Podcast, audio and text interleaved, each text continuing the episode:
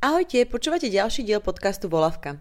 Moje meno je Radka a Volavka je moja audiovízia, zosobnením mojej zvedavosti, úprimnosti a ukecanosti. Každú nedelu prinášam do vašich uší rozhovory so zaujímavými a inšpirujúcimi ženami z Československa. Tak sa na chvíľku zastavte a užite si ďalší rozhovor. Volavka spojila sily s úžasným projektom Heroes. Dnešný rozhovor bude v spolupráci s portálom Heroes, kde nájdete zaujímavé články o inšpirujúcich ľuďoch, ktorí vyrábajú užitočné produkty, inovujú, tvoria hodnotné umenie, šíria kultúru, sú špičkoví športovci a vzdelávajú a pomáhajú našej krajine rásť v rôznych oblastiach. Každý mesiac budem vytvárať dva podcasty pre www.heroes.sk. Ďakujem Hero za možnosť podielať sa na tak úžasnom projekte. Poďme k rozhovoru. V tomto podcaste sa budem rozprávať s Luciou Galovou, aktivistkou, ktorá bola tvárou ako aj spoluorganizátorkou protestov Gorila. Bola takisto tá, ktorá stála za organizáciou protestov polnohospodárov a spoločne s inými ľuďmi vytvorila vidieckú platformu a podarilo sa im zmeniť niektoré zákony, dokonca novelizovať ústavu. Ako sa to celé zbehlo? Ako vníma Lucia odstupom času protesty Gorila? Ako aj tie polnohospodárske? Aký je jej názor na polnohospodárstvo na Slovensku? A čo plánuje do budúcna? Tak poďme k rozhovoru. Mojím dnešným hostom je Lucka Galová. Um, keď som si vlastne zistila nejaké informácie o tebe na internete, tak uh, ty si bola tvárou protestov Gorila. Spoluzakladateľkou týchto protestov. Áno. A si vlastne bývalou, teda už teraz, viceprezidentkou uh, vidieckej platformy. Prezidentkou som ťa opravila. Prezidentkou, dobre. Bývalou prezidentkou vidieckej platformy. A povedz mi, ako by si teraz ty samu seba povedala, čo ty teraz si vlastne? Kto si? Ako by si sa predstavila? No už som ma tu pýtala pred chvíľou, tak som tak stihla to v sebe nejakým spôsobom pre, pre, pretaviť tú myšlienku, ale som si povedala, že matka že sama som možno prekvapená tým, že vlastne to bolo prvé slovo, ale pr- ako prvé mi napadlo, že študentka. Mm-hmm. A potom, že matka a možno nejaká, že aktivistka, možno až podnikateľka. Mm-hmm. Neviem, mám ambíciu stať sa podnikateľkou, respektíve dobrou podnikateľkou. Máš ambíciu sa stať podnikateľkou. Dobrou podnikateľkou. ale to dobrou si tak veľmi zvýraznila. tak hej, lebo uh, mnoho ľudí si môže myslieť, že podniká a proste nedopadne to dobre. Mm-hmm. Treba mať nejaký skill aj v tomto smere. A mm, ako si sa dostala k tomu, že teraz si povedala na nejaké tretie, štvrté miesto si dala aj, že si aktivistka. Mm-hmm. Ako si sa k tomuto dostala? Ako to začalo? Mm, myslíš gori- Gorila e- éru? Áno, ale tak neviem, či to bola, či nebolo predtým ešte niečo, kde si sa vlastne ty takýmto spôsobom... Že som bola stále taká, že si tak dovolím o sebe povedať, že že sa ma dotýkala nespravodlivosť. Mm-hmm. Tak akože bytostne. A teraz som aj také robila, keď som aj na ulici niečo videla. Aj raz sa mi teraz stalo, že pred Teskom na Kamenom proste nejakí ľudia s nožom tam chodili. Ja viem, že všetci sa tak stránili. Tak ja som zavolal políciu a začal som to riešiť, že proste, že, že tak v bežnom živote pristupujem tak nejako proaktívne k nejakým veciam, ktoré sa dejú. A tak to vyústilo aj do toho, že o, teda tá jedna z aktivít, ktoré som teda robila, pretavila do tých protestov. A tak no. Mm-hmm. Takže a ako potom sa stalo to, že si pristúpila do toho už nejakého rozbehnutého vlaku tej gorily, keď sa začala riešiť gorila. A viem, že to bolo nejak, že si sa pripojila na facebookovej skupine, ak si správne mm-hmm. pamätám. Ono to bolo tak, že proste nejakí chalani už boli, spolu už bola nejaká Facebook skupina a mm-hmm. ja mhm. som sa teda tam prihlásila a dal som takú výzvu, že teda poďme urobiť nejaký protest, že toto teda nemôže, nemôžeme takto nechať ako verejnosť, ako spoločnosť. A tak sme urobili protest a, a prišlo veľa ľudí. Jeden, druhý, to, tretí. A tak to celé vzniklo. No a potom, vlastne po tom prvom ja si pamätám, čo najviac si tak nejako spomínam na také tie emócie, hlavne teda emócie mi tak nejako vyplavujú po tých rokoch, že že tam sme boli všetci vlastne prekvapení z toho, že aká veľká vec sa nám podarila, že sme to sami nečakali a sme tak išli domov, že Pane Bože, čo teraz?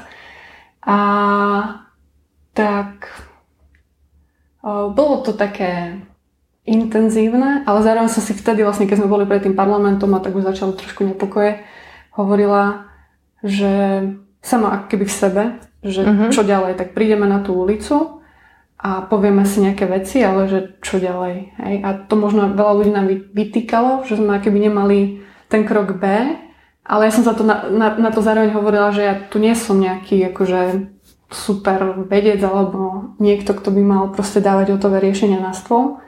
Ja som proste iba človek, ktorý poukázal na nejakú nespravodlivosť, respektíve nejakú krivodlivosť. A, ale no, tam bol ešte kopu ďalších vecí. Ty si sa vlastne sama vyjadrala, že protesty sú dôležité, ale problémy sa reálne riešia inak. Aj teraz si to vlastne keby spomenula, že vlastne nemali ste vtedy ten krok B. To je to, čo by si možno urobila inak teraz?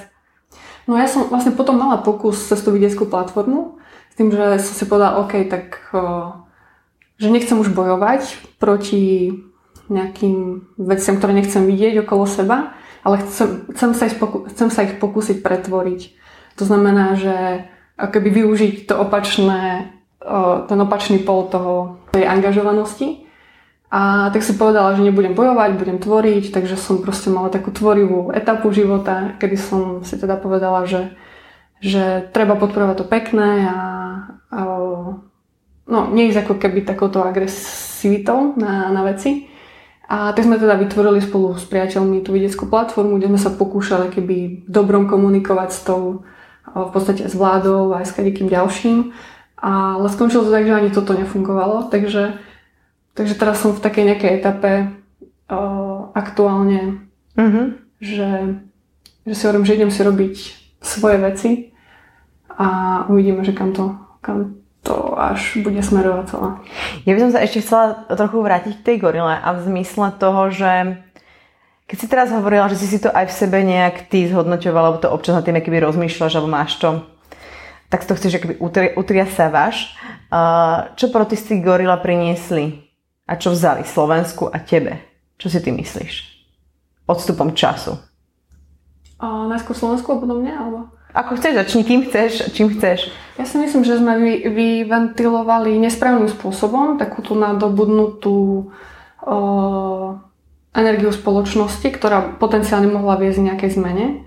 A nesprávne v tom zmysle, že sme nemali teda pripravené, no, že nebolo to Nebolo to dobre urobené jednoducho. Keby som to robila dnes, tak to robím úplne ináč.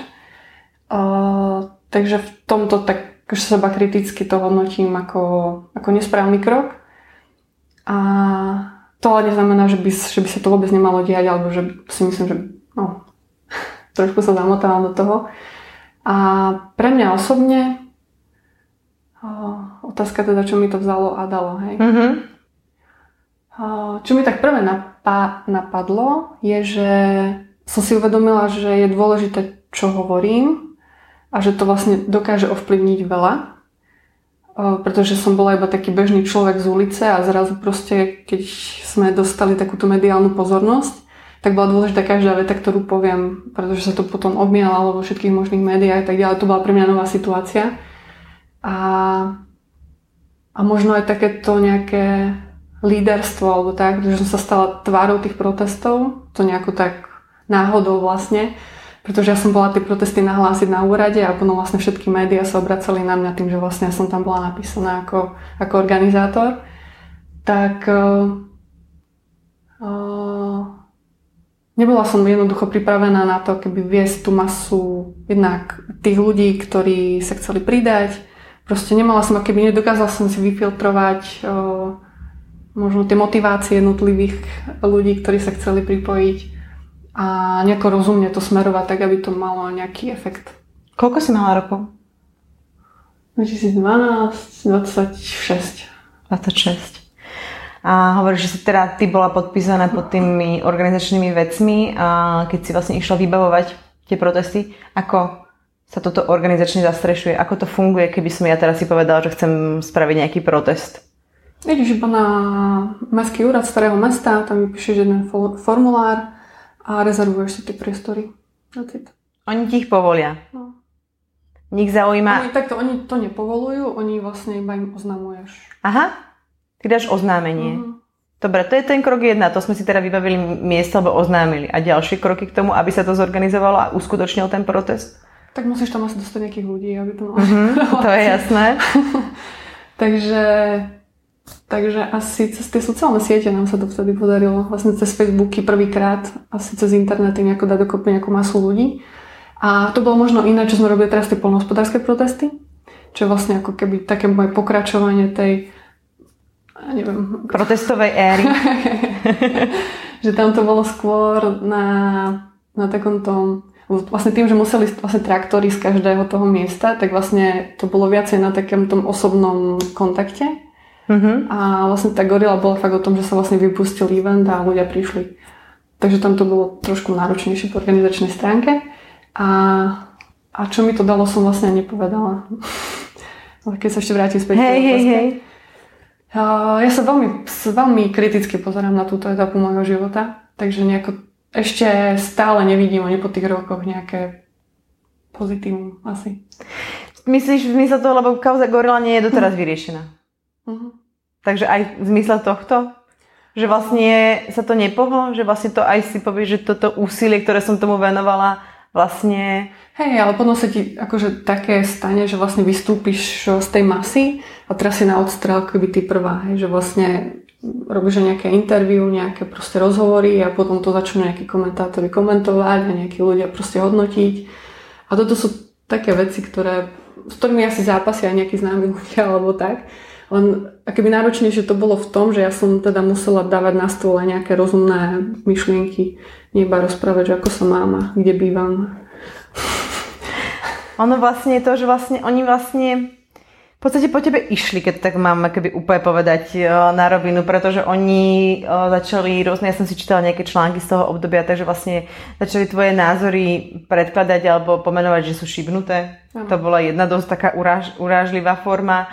Potom e, vlastne to boli rôzne konšpiračné teórie v zmysle toho, že si bola niekde v nejakej strane a že kto, a, a to sa dostávame k tomu, čo vždy všetci začínajú riešiť. Kto to platí? Uh-huh. No to som bola takisto obrovsky prekvapená, lebo ja som akože išla s takým tým entuziasmom, otvorenou dušou, otvoreným srdcom, všetkým otvoreným. A zrazu, keď som čítala tie komenty na tom Facebooku a presne to boli takého toho charakteru, hej. A ja som to stále akože, tak akože veľkou silou, veľkú energiu som do toho dávala, som vysvetlila tým ľuďom, že no my sme akože ako vy, normálni, že nikto za nami nie je, proste nikto to neplatí, že robíme to preto a preto a preto, ale no však aj teraz môžeme vidieť, že stále tam príde nejaká tá pochybnosť, že čo je za tým, kto je za tým a preto sa ja už aj teraz pozerám na takéto informácie veľkým odstupom. Mm, rozmýšľam nad tým, že je to preto, že tí ľudia si nevedia predstaviť, že oni by sami boli takíto aktívni, pretože povedzme si pravdu, tí ľudia väčšinou, väčšina tých ľudí žije v nejakej bubline, ktorých zaujímajú iba oni sami a riešia si to tú rodinu a tú prácu a tú spoločnosť až tak neriešia. Je málo z nich, ktorí takto vystúpi a, a ide vlastne s tom, už ide s tou ty tvárou vlastnou a vlastnou kožou na trh, pretože vlastne potom tá vlna kritiky sa spustí na teba, ale ty vlastne nie si politik. Ty si človek z davu, ktorý chcel iba poukázať na nejaké mm. veci. Mm, nepremýšľal som nad týmto, že prečo to tak je, neviem, možno ľudia to majú tak nejak sebe nejakú tú pochybnosť, ja neviem, možno niektorí majú nejakú skúsenosť, alebo ja neviem, že majú ten proste pocit, že je to politická záležitosť a politika je špinavá a vlastne v politike sú nejaké skryté záujmy stále, ktoré máme tendenciu nejako hľadať. A akože ja, aj čo sa týka nejakých mojich skúseností, treba z rokovania s politikmi, sme sa stretli s, vlastne so všetkými takými tými najvyššie postavenými ľuďmi, tak si myslím, že to nie je tak, ako ako proste chodia také tie mýty, že tie veci sú oveľa triviálnejšie ako, ako tie príbehy, ktoré sa neskôr vlastne vytvárajú. Mm-hmm. Ale neviem, či som ti odpovedala na otázku. Pochopila som to. Um, ešte, ešte mi napadá v zmysle toho, že uh, ale sú ľudia, ktorí sa zložili na tie protesty. Sú ľudia, ktorí prispeli, aby sa tie protesty mohli organizovať. Čož vlastne, keď sa tu padá tá otázka, kto to platí, platí vás uh, Šoroš a podobné vlastne nejaké nezmysly a konšpiračné teórie, tak vlastne tam je veľakrát aj jednoducho dokázateľné. Nie je to zložili ľudia na to, aby sa tie protesty mohli organizovať. Aj u vás to tak bolo, ak, ak viem. Hej, ale vieš, no potom prídu proste nejaké úvahy, že to nemôže byť tak a že určite ešte za tým niečo je, alebo že proste toto iba nejaký krycí manéver, alebo ja, ja neviem proste. Mm-hmm. Akože ľudská predstavivosť je nekonečná. To je pravda. A sa, sama teda, ako si povedala, že teda buď tí ľudia niečo majú, alebo potom si niečo vymyslia. Hej? Že treba, ako ma, sa ma snažili tedy spojiť s tou politickou stranou, tak ja som, akože, no, ja som nebola na tom videu, ktoré tam oni dali. Ja som videla to video a, a ja som videla, že to nie si ty. Ale boli ľudia schopní proste niektorí uveriť tomu, že som to ja, vieš. A proste ja som potom aj pochopila, že, že ako to funguje, že jediné, čo stačí, je vložiť človeku, buď na individuálnej úrovni, alebo na, teda na spoločenskej úrovni nejakú pochybnosť. A keď vložíš pochybnosť a keď ten človek sám sebe nepracuje s tou pochybnosťou, tak ona sa rozrastá a potom z toho vlastne vznikajú všetky tie konšpirácie a čo najzaujímavejšie je, že, že potom vlastne si začneš filtrovať tú realitu podľa tohto obrazu, tej prebujnenej pochybnosti. A najzaujímavejšie je, že, že ono ti to aj racionálne zapadá jedno do druhého. Čiže vieš si to proste logicky potom vysvetliť, ale pritom vlastne je to na, na zlých základoch. Čiže stačí vlastne vložiť pochybnosť. To máš ako, ja neviem, keď sa rozprávaš s niekým, kto ti povie nejakú informáciu nejakom tvojom kamošovi, hej že urobil niečo zlé. Tak proste sám sebe začneš to riešiť. Neviem, že či mi rozumieš. Hej, rozumiem. A keď si to s ním teraz nevydiskutuješ a tak ďalej, tak môže sa stať, že proste, že tu v tebe bude raz, ešte ti niekto povie niečo ďalšie, niečo podobné a proste môžeš odpaliť toho človeka a pritom on je v tom nevinne napríklad. Takže som veľmi opatrná aj v, tom, v tomto smere. Čiže to, to mi napríklad to mi to dalo. Uh-huh. A to je mňa teraz aj zaujíma to, že vlastne 26 rokov si mala. Išla si s tým do toho vlastne s takým tým veľkým entuziasmom, s otvoreným srdcom a teraz došli tieto prvé nejaké proste rany a nejaké polena pod nohy od tých médií, od toho, že vlastne verejne ťa nejaké keby pošpinili, verejne sa ťa snažili dostať niekam, kam kde si ty vôbec nebola. Ako si to ty vnímala? Pretože to sa ťažko bráni aj. Vtedy som to neriešila. Uh-huh. V tom vlastne v tom prúde tých udalostí. Ja som si to vlastne až spätne začala nejakým spôsobom vyhodnocovať. A ja som sa vlastne vtedy presťahovala do Prahy, takže som tak trošku išla do svojej ulity na pár rokov. A hovorím, že dodnes to mám, akože už to je menšia rana, ale proste stále to v sebe mám ako nejakú vec, ktorú nemám úplne vyriešenú. Ako nejakú krivdu? O, no takú nejakú boliestku. Mm-hmm. Tak by som mhm. to možno nejako nazvala. Ono, vlastne protesty sa organizujú, mohla by som aj povedať, že denodenne na celom svete. A, a vlastne veľakrát pri nich príde aj k zásahu policajtov, tzv. keby ťažko odencov, kedy používajú oproti davu slzný plyn, vodné delá, veľakrát používajú násilie, aby odtiahli jednotlivcov a odvážajú ich do celý predbežného zadržania. Toto všetko si zažila na vlastnej koži pri protestoch Gorila. Um, chcem sa spýtať jednu vec. Uh, je toto nutné? Myslím to násilie z jednej, ale aj z druhej strany na to, aby sme niečo dosiahli, aby sme niečo zmenili? Pretože ani tí ľudia, ktorí tam boli na tým proteste, nie sú úplne všetci nevinní. Niektorí z nich tiež začali Nemusia to byť práve tí, ktorí prišli na ten protest, lebo veľká, veľakrát sa tam vlastne pridá tá skupina nejakých hulikén, ktorí tam potrebuje rozbiť to. Ale je to, to násilie potrebné? No ono, odpoveď má viac úrovní. Uh-huh. Uh, prvo taká že pragmatická, že, a to sa vlastne mne potvrdilo, že boli tam ľudia, ktorí boli zaplatení za to, aby tam robili tie výtržnosti. Uh-huh. Čo som vlastne nevedela, niekí ľudia ma na to upozorňovali, ale vôbec som akože fakt ten prúd dalosti bol tak rýchly, že som sa na to nedokázala pripraviť jednoducho, že, že toto je teda jedna taká tá pragmatická rovina. A potom je taká úroveň, zase nejaká vyš, vyššio spoločenská, že uh, jednak keby na strane občianskej spoločnosti nie je nejaká história alebo nejaká akoby kolektívna vedomosť o tom, ako dobre protestovať. Ale to isté vlastne bolo aj na strane tej polície, čo som sa vlastne neskôr dozvedela. Ja som sa vlastne z môjho partnera Filipa stretla s človekom, ktorý analyzoval zásah tých policajtov. Takže sme sa vlastne po rokoch rozprávali o tom, čo oni prežívali keby z tej druhej strany. A oni takisto nevedeli, čo robiť aj tí policajti. Aspoň teda mám to, mám to od neho, že, že až na základe tých protestov vlastne aj oni si sami vytvorili nejaké manuály, že ako postupovať. A, a oni neboli školení na to? No. Pretože sa, zase, čo ja máme keby také nejaké informácie, oni majú keby nejaké školenie v zmysle toho, že oni dajú nejaké 3-4 úrovne toho, že upozornia niečo, nič a až potom už ako no, idú hej, ale tvrdo. To sú základné veci, ale keď mm-hmm. máš proste fakt ten reálne ten dáv pred sebou, tak to už... No to sa nedá pripraviť, na to sa nedá ško- zaškoliť. Hej, hej, hej, hej. Takže však oni, to také bolo mi vlastne, keď bol prvý protest, tak vlastne sme išli pred parlament a oni tam dali jednu takú zábranku a proste pár, mes, pár mestských policajtov tam bolo, žiadny ťažkodenci. Tí vlastne potom nabehli až, až pred, priamo pred budovu a potom už vlastne sa začali chystať akože väčšou silou. takže to je taká nejaká druhá úroveň, že sme sa vlastne poučili obe, obe strany možno a že máme takú nejakú lepšiu vedomosť ako spoločnosť. A čo sa týka tej agresivy, tak si myslím, že to nie je potrebné. Mm-hmm. Ale uh, aj vplyvom akéby všetkých tých udalostí a možno, no, respektíve toho, čo som doteraz povedala a možno aj vplyvom toho, že, že sami seba necháme um, keby uniesť vírom uh, takej tej, že a to je nespravodlivé a musím s tým niečo urobiť a proste buchnem do stola a, a, a chcem s tým akože urputne niečo urobiť. Mm-hmm. Tak to vlastne spôsobuje zase reakciu na opačnej strane, hej. Čiže, a to je tak aj teraz treba s úradníkmi, hej, že keď príjem niečo vybavovať a príjem úplne nasraná, tak tá odozva je proste taká istá, hej. Ale keď príjem normálne milá, že proste poďme sa dohodnúť, ja chcem dobre a poďme, aby to fungovalo, tak to väčšinou funguje.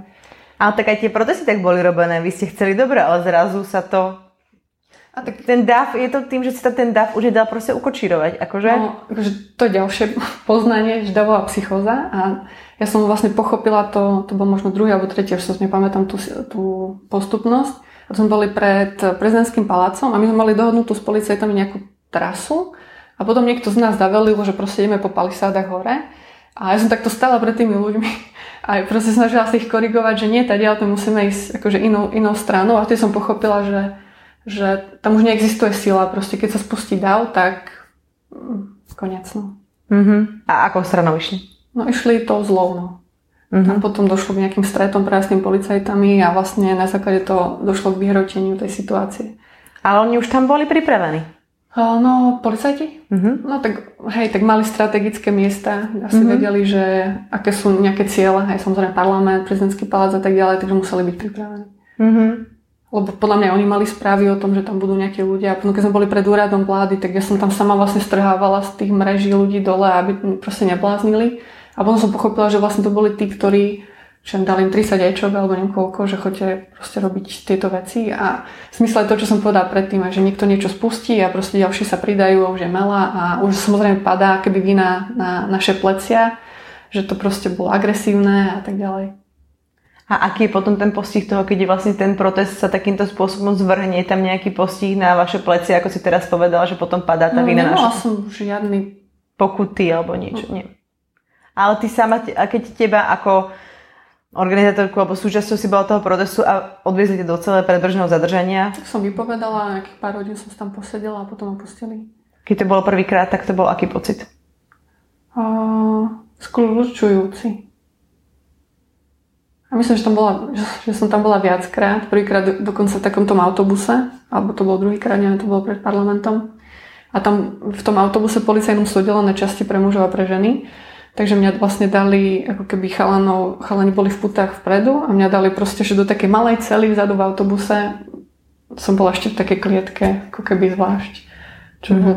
No teraz, keď si na to spomeniem, tak, tak je to také... O, no spôsobím to emóciu mm-hmm. Mm-hmm. Chápem. Neviem si to teda, neviem, neviem si to predstaviť, to nechcem ani veľmi predstavovať, čo to v tebe muselo vyvalať, keď si tam takto sedela proste a a ešte aj v tom, keby možno aj tá morálna vec, že vlastne tak ja chcem robiť dobré a chcem niečo riešiť a teraz tu sedím proste zavretá v klietke ako nejaké zviera. A keď ide aj o to, že proste keď chcem aj dobré, vieš, ako sa hovorí, že aj dobré úmysly sú vydlaždené, neviem, ako sa to dokončuje. Mm-hmm. Čiže proste treba vedieť, ako to dobro robiť. Treniť tou cestou možno? A netreba zase tak na silu šíriť dobro, ale proste to, čo som si uvedomila je, že by sme mali proste konať vedome. To znamená proste, čo robím, aby som vedela vyhodnotiť, čo to môže spôsobiť a možno aj nejako strategicky myslela do budúcna, čo som predtým nevedela. Takže to je ďalšie pozitívne. um, protesty majú väčšinou revolučnú funkciu, zburcujú davy a snažia sa rozvieť debaty a povedomie o danej téme. Veľakrát um, tak trochu možno bizarným alebo možno kreatívnym spôsobom, ako keď protest, protestovali polnohospodári a sadli si na jednu z najfrekventovanejších bratislavských ciest, alebo v danej dobe sa objavili kravský hnoj na rôznych miestach. Patrí to vôbec k protestom? Neznižuje to potom ich úroveň a nejaký kredit v očiach napríklad iných ľudí? Nestráta sa potom tá evolučná funkcia tých protestov? No, protesty majú revolučnú funkciu, ako mm-hmm. si mhm. povedala. To znamená, že proste majú svoj zmysel v nejakom okamihu, ale potom vlastne, keď skončí tá revolúcia, to sa vlastne teraz aj učím ako sociálny vedec, tak sú akéby štyri etapy. Prvá je tá, proste, je tá obrovská búrka a potom sa začínajú veci akéby usádzať a vtedy je vlastne dôležité vedieť, čo ďalej. A to žiaľ Bohu nie je aktuálne prítomné ani v tých polnohospodárských protestoch. A ja si myslím, že má miesto aj tie prejavy, ktoré si vymenovala, že prídu mi kreatívne a v západnej Európe sú úplne bežné. A myslím, že aj tá verejnosť na to zareagovala veľmi pozitívne. Akože sama by som sa možno neodvážila, ale chalani sú odvážni, takže... A vracím sa teraz k tej vidieckej platforme. Ako vznikla vidiecká platforma? No to bolo v tej dobe môjho uh, tvoriaceho obdobia. Ja som povedala, že teda idem tvoriť, nebudem bojovať a že som si tak akože razila cestu, že najdôležitejšia je spolupráca. Že proste musíme sa doplňať v tom, čo každý vie a vlastne keď spolu vytvoríme niečo oveľa krajšie ako jednotlivec. A vlastne v tomto duchu no, sme to celé začali. Ja som vlastne v roku 2013 Uh, tak nejako začal vlastne s touto témou potravín. Potom som obehla celé Slovensko rôznych ľudí, ktorí sa v tejto, v tejto téme orientujú a všetkým som zase entuziasticky vysvetlovala, že poďme spolupracovať a proste tak sa to dá zvládnuť a tak. A v prvom momente bola to vlastne taká neformálna platforma, kde sme si by pripomienkovali nejakú koncepciu, ktorá pripravilo ministerstvo. A sami polnospodári alebo tie organizácie, ktoré predtým pôsobili, mi hovorili, že že keby slabinu, ktorú majú, je, že nedokážu mediálne komunikovať svoje problémy a to, čo vlastne riešia. A ja som vtedy robila takú kampaň podpor svojho farmára a, a tak ďalej. Čiže robili sme rôzne také keby aj PR podporné aktivity. A vlastne na základe nejakých spoločných mesiacov práce sme potom vyhodnotili, že bude lepšie, keď sa budeme inštitucionalizovať a vytvoríme nejakú spoločnú organizáciu, ktorá by zastrešovala t- práve tých malých, pretože tí veľkí majú svoje komory a, a keby tlmočili svoje požiadavky a zároveň keby predstavovali vôbec tú tému v, širok, v rámci očí, v rámci širokej verejnosti. Takže to bola taká nejaká prvá ambícia vôbec oživiť, ozdraviť to polnohospodárstvo. A, a Kedy vznikla vidiecká platforma? V 2014. A od roku 2014 do 2019 v zmysle toho, že to, čo ste si povedali, a čo ste dosiahli táto obdobie? Ako, ako, ako tie reálne výsledky? Podarilo sa nám zmeniť nejaké zákony, podarilo sa novelizovať ústavu dokonca. To uh-huh. je mhm. taká že veľká vec celkom a uh, to je taký ukážkový proces podľa mňa, ako by to mohlo prebiehať. To môžem sa k tomu vrátiť ešte, keby si chcela. A podarilo sa nám teda dať dokopy nejakých ľudí, uh, podarilo sa nám možno ešte pred protestami uh, v nejakej širšej spoločnosti možno predstaviť tú tému. Podarilo sa nám docieliť to, že v tej polnohospodárskej obci už nebol keby dominantný ten prvok iba tých veľkých, ale že už museli počítať aj s nami. A čo doteraz nebolo vlastne od revolúcie. A podarilo sa nám ako sa spoznať navzájom a, a čo myslím, že... To sú, to sú veľké úspechy. Akože pre mňa osobne teda si som mala vyššie ambície. No, asi, a to je, taká, je to za 5 rokov, zase akože nie je to úplne za nejakú, keby to bolo za 10 za 15, ale tak prečo si potom, prečo si odišla z vidieckej platformy? Že mne takto, keď ty mi takto povieš, tak mi poviem, tak to si dosiahli celkem zaujímavé veci za, za podľa mňa dobrú dobu. Aj či už protesty, či už sa vám podarilo reálne pretaviť tú revolúciu do tej evolúcie. Uh-huh. No, Podarilo sa, akože podarilo sa nám vybudovať z tej nejakej platformy, nejakých nadšencov, nejakú organizáciu, ktorú teraz pozývala ministerka na nejaké stretnutia a aj s prezidentom, s prezidentom sa mi podarilo vlastne nejako vydúpať, nám vydúpať stretnutie.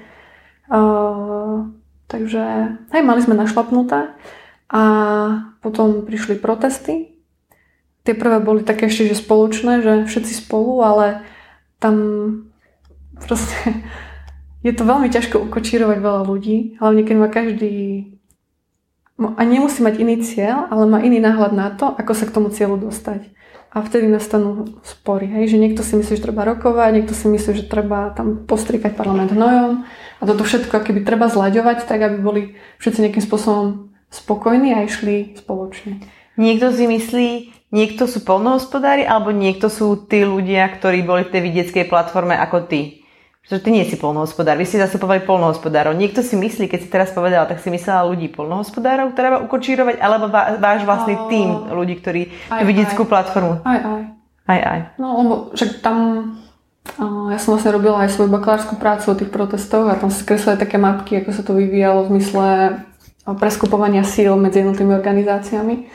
A tam bolo zapojených proste kopu ľudí, kopu organizácií. Polnospodári majú desiatky svojich organizácií, takže je to akože šialene roztrieštené.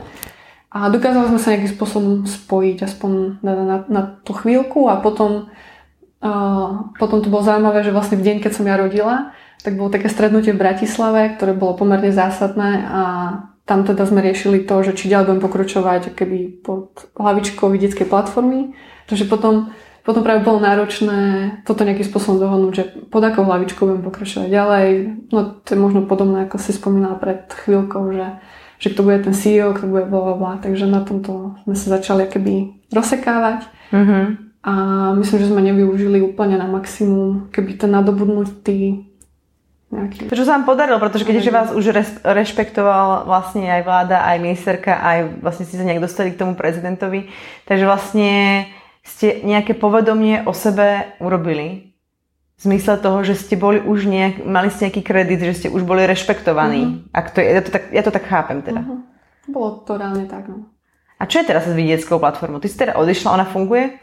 Tak funguje. A má nejaké projekty, niečo naplánované?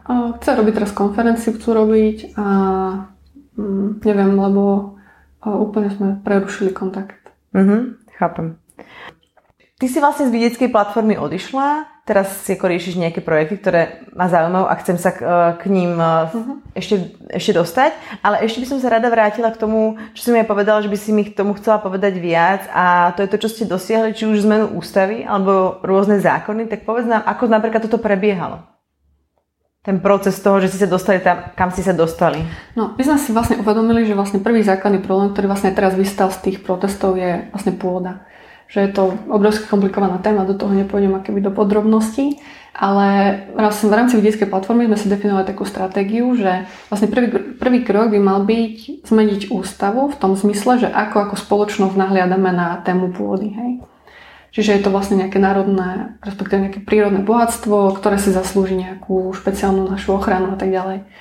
A tak sme si vlastne toto podali na začiatku 2016 a vlastne bola to téma rozhovoru aj keď sme prvýkrát rokovali s ministerkou a som jej teda predkladala nejakých 9 bodov, na ktorých sa zhodlo 26 organizácií, to som tiež urputne dával 3 týždne dokopy a dali sme teda 9 bodov spoločných a prvý alebo druhý bol, že sme na ústavy. Ona sa vtedy akože povedala, radikálne to odmietla, že nie, že ona je pragmatičká, že do vopred prehnaných bytiek ona nechodí a tak ďalej. Potom akože som ju s tým otravovala postupne, stále sa chytala za hlavu, že nie, toto neriešte, že to je akože veľká vec, že, že nie tak sme urobili to, že sme si to vlastne akoby naskôr, vidu, respektíve naskôr vydiskutovali v rámci polnohospodárskej obce. To znamená, obchodili sme všetkých kľúčových partnerov, všetkých komory aj veľkých, proste všetkých.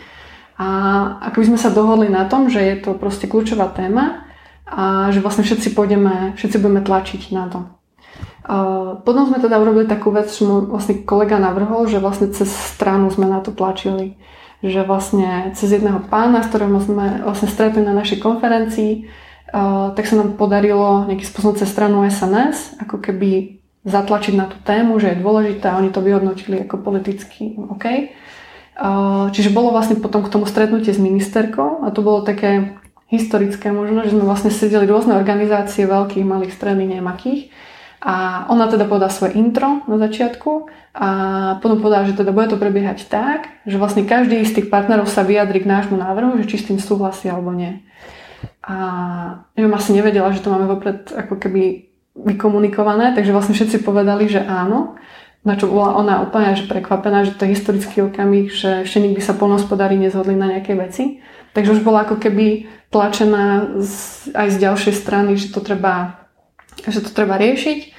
No a potom sa to vlastne do roka, tuším, sa podarilo normálne v parlamente schváliť neviem, 112 ľudí. Vlastne my sme vtedy rokovali so všetkými stranami, okrem Kotlovu. Čiže vlastne základ je proste to komunik- akože komunikovať. Ale aj spájať, pretože toto je pre mňa ako obrovský obrovský úspech toho, že si dokázali spojiť toľko malých, veľkých, stredných o, vlastne tých organizácií a polnohospodárov a, a vlastne, dobre, spojiť je fajn na jedno rokovanie, ale vlastne ďalší krok je, aby sa všetci zhodli. Uh-huh. Že to je ako neskutočné. No preto hovorím, že to bolo ako keby taký No, akože obrovská vec, hej. Ale vlastne v nadväznosti na to mali pokračovať ďalšie, hej. Čiže vlastne zmení sa ústava a potom sa mali zmeniť jednotlivé zákony. Ale tam už to zač... zač akože ja som, my sme vedeli, že, že uh, keď sa nedostane do ústavy taká formulácia, ako sme navrhovali, tak sa budeme ako keby byť potom v rámci tých zákonov a to vlastne sa potom aj dialo. Že, no tam už nastala keby bitka uh, o pôdu v zmysle nastavenia tej legislatívy. Ale aj to sa nám podarilo, akože dosiahli sme nejaké ústupky, čiže podarilo, podarilo sa nám podľa mňa celkom veľké veci a potom sa to začalo nejako sypať, že nejakí ľudia boli nespokojní, začali kritizovať a potom vlastne prišli protesty. Mm-hmm. To je stručne. A čo si myslíš, čo si myslíš v rámci polnohospodárstva? To je odvetvie, v ktorom sa ty teraz pohybuješ nejakým spôsobom intenzívne, ktoré riešiš, či už máš prišné rôzne zákony, tieto veci. Čo si myslíš, kde máme medzery na Slovensku v polnohospodárstve? Kde sú také tie nižšie, tá nevýhoda, to, čo treba zlepšiť? Takže v globále, hej? Hej, polnohospodárstvo na Slovensku. Ja si myslím, že základ, základ, z ktorého by sme mali začať, je, že by sme si mali sadnúť a povedať si, že kam chceme, aby to polnospodárstvo smerovalo. To znamená urobiť proste víziu spoločnú, akože národnú. Čo tiež e, som mala takú ambíciu robiť taký projekt, on mi to neprešlo. Čiže normálne zase dať dokopy všetkých ľudí a proste povedať si, čo to polnospodárstvo očakávame, čo má naplňať. A čiže proste povedať si, toto chceme mať v roku 2030, 2050 a potom vlastne tomu prispôsobiť jednotlivé kroky. To je celé. Uh-huh. Znie to takto veľmi jednoducho. Ale je mi úplne jasné, že to až tak v reále jednoduché, keď sa to začne robiť, asi nebude. Ale vieš, akože, keď sme zvládli tú ústavu, ja si myslím, že by sme zvládli aj toto. Úplne mm-hmm. akože v pohode, len treba na to obrovské nasadenie. Obrovský proste také, že no, obrovské nasadenie. Mm-hmm. Ty si vlastne aj vyjadrila v nejakom médiu, kde si poskytovala rozhovor. Rozhodla som sa, že viac nechcem bojovať, ale naopak vytvárať. Tak som si toto už niekoľkokrát povedala. Čo teraz v tejto chvíľke vytváraš? Čo plánuješ v najbližšej dobe v rámci svojich aktivít? Či už v polnohospodárstve, alebo ak máš nejaké iné aktivity?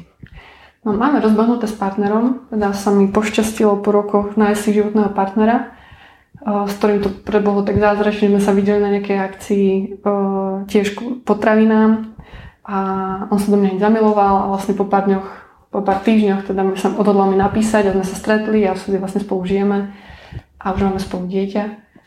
A už má jeden rok Šimon, takže sme prešli aj takými prvými testami tých mladorodičov a verím, že to proste ustojíme. A teda založila som na vysokej škole, kde študujem sociálnu antropológiu a študujem to kvôli tomu, že som si uvedomila, že na to, keď chcem meniť nejaké spoločenské veľké veci, tak potrebujem vedieť to, ako tá spoločnosť funguje, aké má mechanizmy a tak ďalej.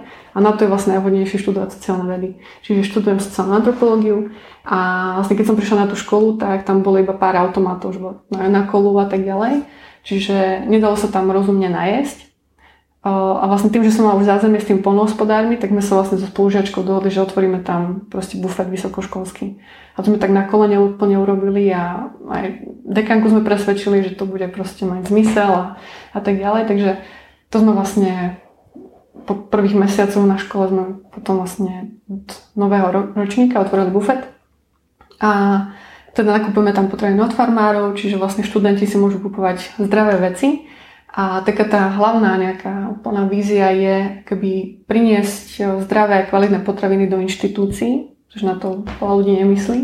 Čiže inak školy, nemocnice, ale dokonca aj úrady. A ja som mala takú myšlienku že aj do parlamentu, pretože si myslím, že kvalitné potraviny otvárajú hlavy a že sa cítime lepšie aj vnútorne, keď jeme proste, keď jeme dobré jedlo, tak je nám lepšie aj psychicky.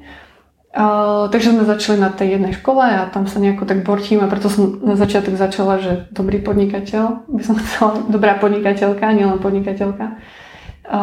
Takže robíme, čiže bufet je jedna vec, už máme schválenú aj malú výrobu potravín, čiže budeme vlastne vyrábať vlastné potraviny, takže to je taká nejaká najmenšia vec. potom sme si vymysleli, že zrealizujeme farmu na streche. To vlastne som inšpirovaná už pár rokov, je to môj sen. Urobiť v centre mesta farmu, kde si budeme pestovať vlastné potraviny a potom ich spracovávať a, a tak ďalej. Takže ako prinesieme do mesta trošku vidieku. vidieku.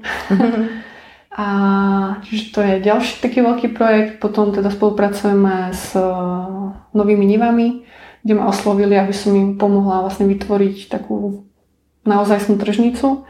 Naozaj som v tom zmysle, že keď teraz idete na miletičku alebo kamkoľvek inám, tak sú tam aj ľudia, ktorí nepredávajú to, čo vypestovali.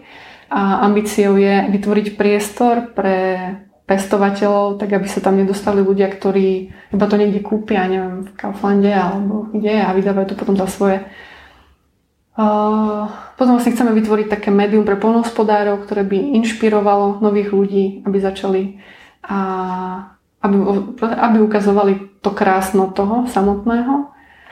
A ešte som niečo zavodla. Neviem, ale takto, že to na mňa celkom veľa, pro, veľa projektov rozbehnutých. Ale zaujímavé ma dve veci. Jedna je tá farma na streche, mm-hmm. o ktorej by som si chcela ešte vypočuť trochu viac. A druhá, pre mňa ja neviem, asi žijem v nejakej bubline, ale úplne šokujúca vec, že na farmárskom trhu predáva niekto výrobky, ktoré nevy, nevy, nevypestoval, nevyprodukoval, čo nie sú jeho. Ako je to vlastne možné?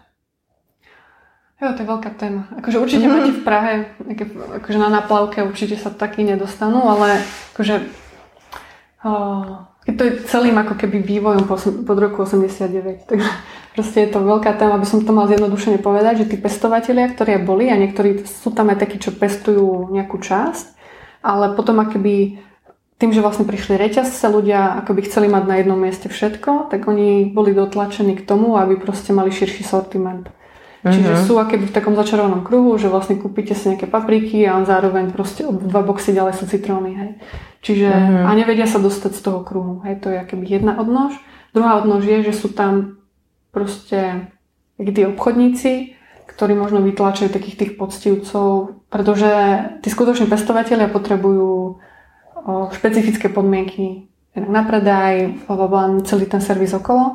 A ten zatiaľ nemáme tak nejako vo vedomí, že by sme im ho proste vedeli poskytnúť a vytvoriť. Jednak aj čo sa týka legislatívy, potom VZN, to znamená na úrovni mesta nejaké podmienky, a, ale zároveň aj také nejaké bežné ľudské.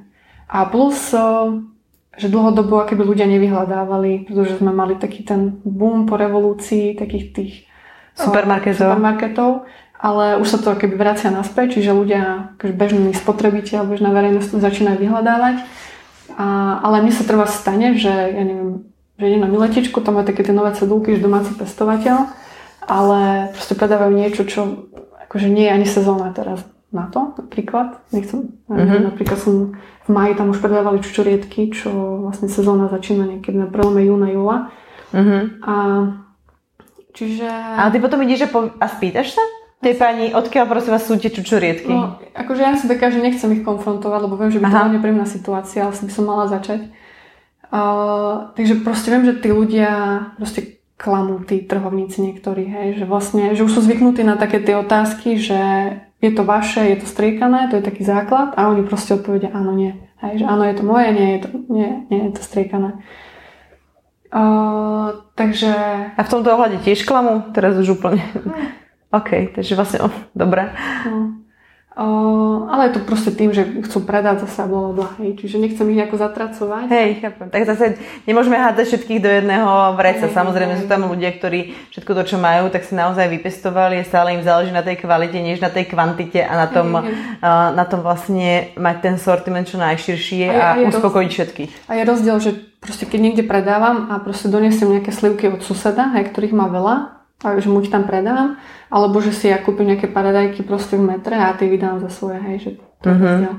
Čiže odporúčam, keď ľuďom, teraz by som nevyznala, aby to nevyznalo veľmi depresívne, že keď si na trhu, tak pozerajte tým trhovníkom na ruky. Proste keď ich majú špinavé, mozolnaté a tak ďalej, tak to je proste znak, že, že makajú. Mhm. Jasné, chápem. A tak môže tam predávať aj syn, čo moc, moc toho neurobil. Pretože robotník je, teda, teda farmár momentálne musí robiť niečo iné. Tak... Oh, no teraz mi boli Asi pýtať sa. Pýtať sa je asi A pýtať sa, čím viac otázok sa budeš pýtať a proste Hej. žiadať od nich tie odpovede a oni sú zvyknutí na dve otázky, je to vaše, je to striekanie, tak ale ty im dáš ešte ďalších 5 doplnkových otázok. No ešte, že kde to je, to na, na to sú ešte zvyknutí, ale také, že proste, že ako majú výmeru, proste čo všetko pestujú a, a tak ďalej, takže mm-hmm. pýtať sa, pozerať. A v akom teraz štádiu ste ohľadom tej farmy na, farmy na streche? Uh, takom, že vlastne prvý návrh, ktorý sme poslali investorovi, tak sa mu to páčilo.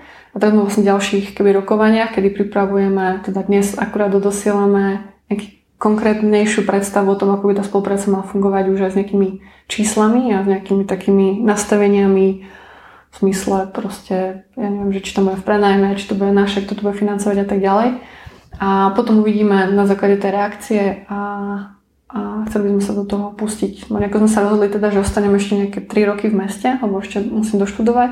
Uh-huh. A potom, že máme vo vyhliadke jeden pozemok na, pri Mijavských kopaniciach, takže chceme si vytvoriť taký vlastný, no, postaviť vlastný barák a mať také malé hospodárstvo. Uh-huh. A mať veľa detí, uvidíme. Uh-huh. A ešte, a kde by to malo byť, tá farma? Na Zochovej. Na Zochovej. Tak to sa dá na tej streche. Uh-huh, Priamo uh-huh. výhľad na UFO z jednej strany a z druhej strany si nepamätám, či na paláci vidieť, ale... ale... Uh-huh. A realizácia si myslíš, že bude v roku? No oni sú tiež teraz, e, oni prerábajú tú budovu, takže vlastne, ja neviem, pár rokov to potrvá ešte. Uh-huh. Ale tak verím, že sa to podarí. Je to úplne, keď som tam vošla na tú strechu, ja som tam bola raz, tak raz sme tam boli, a keď som tam vstúpila, tak som si prvé, čo som si povedala, že dreams come true. Aha. Že proste, že... Tak že wow. Hej, hej, hej. Mm, to je krásne. Ja držím veľmi palce pri všetkých týchto projektoch, pretože sú to krásne a myslím si, že sú to veľmi potrebné projekty pre nás, pre spoločnosť a pre tých ľudí. A nech sa ti to podarí. Nech to dreams come true naozaj príde a všetko sa to, všetko sa to splní, tie tvoje sny. Takisto aj s tým domčekou vlastnou farma môžeš z podnikateľky pretaviť na polnohospodárku. Čo ty vieš? No len to tiež musíš byť podnikateľ. To je pravda, ale že vlastne začneš už aj reálne niečo pestovať. Hej, no ja som tak dlho mala, takže ma vlastne akoby neprijali tí polnohospodári, lebo nie som polnohospodár, takže som cítila taký tlak, že musím, ja neviem, aspoň študovať na tú školu, alebo musím proste niečo. Ale už to mám také, že proste, že to chcem naozaj, že, že jednoducho to spojenie s tou prírodou, aj ten cyklus a aj vidíme na Šimonovi našom, že keď niekde položíme do trávy alebo niekde na záhradu, tak úplne proste je to super. Je si happy. Ďakujem veľmi pekne za rozhovor. Ďakujem.